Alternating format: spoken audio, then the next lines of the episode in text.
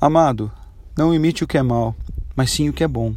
Aquele que faz o bem é de Deus, e aquele que faz o mal não viu a Deus.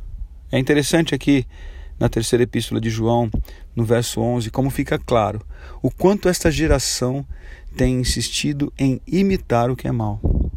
Se você reparar nas coisas que, que são divulgadas na televisão, nas coisas que são divulgadas nas redes sociais, você vai perceber o quanto a humanidade, o quanto essa geração tem investido tempo, tem investido até dinheiro em imitar o que é mal. É muito mais fácil as pessoas serem arrastadas para imitar o mal do que para fazer o bem.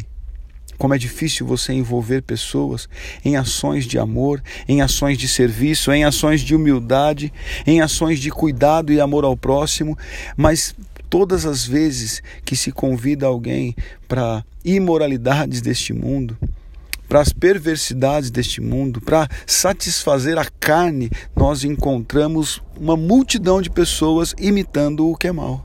E a palavra aqui é, descreve bem claro não imite o que é mal, mas sim o que é bom. E aquele que faz o bem é de Deus, e aquele que faz o que é mal nem viu a Deus.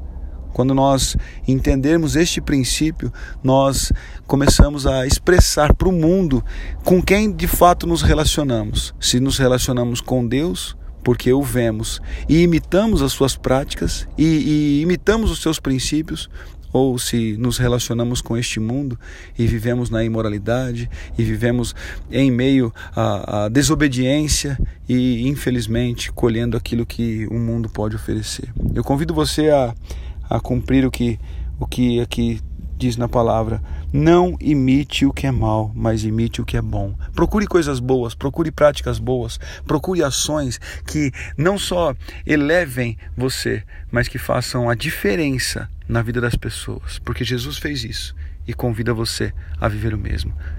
Eu sou o pastor Renato, da comunidade Cultura Real de Indaiatuba. Um grande abraço, tenha um excelente final de semana e que Ele continue te abençoando. Em nome de Jesus.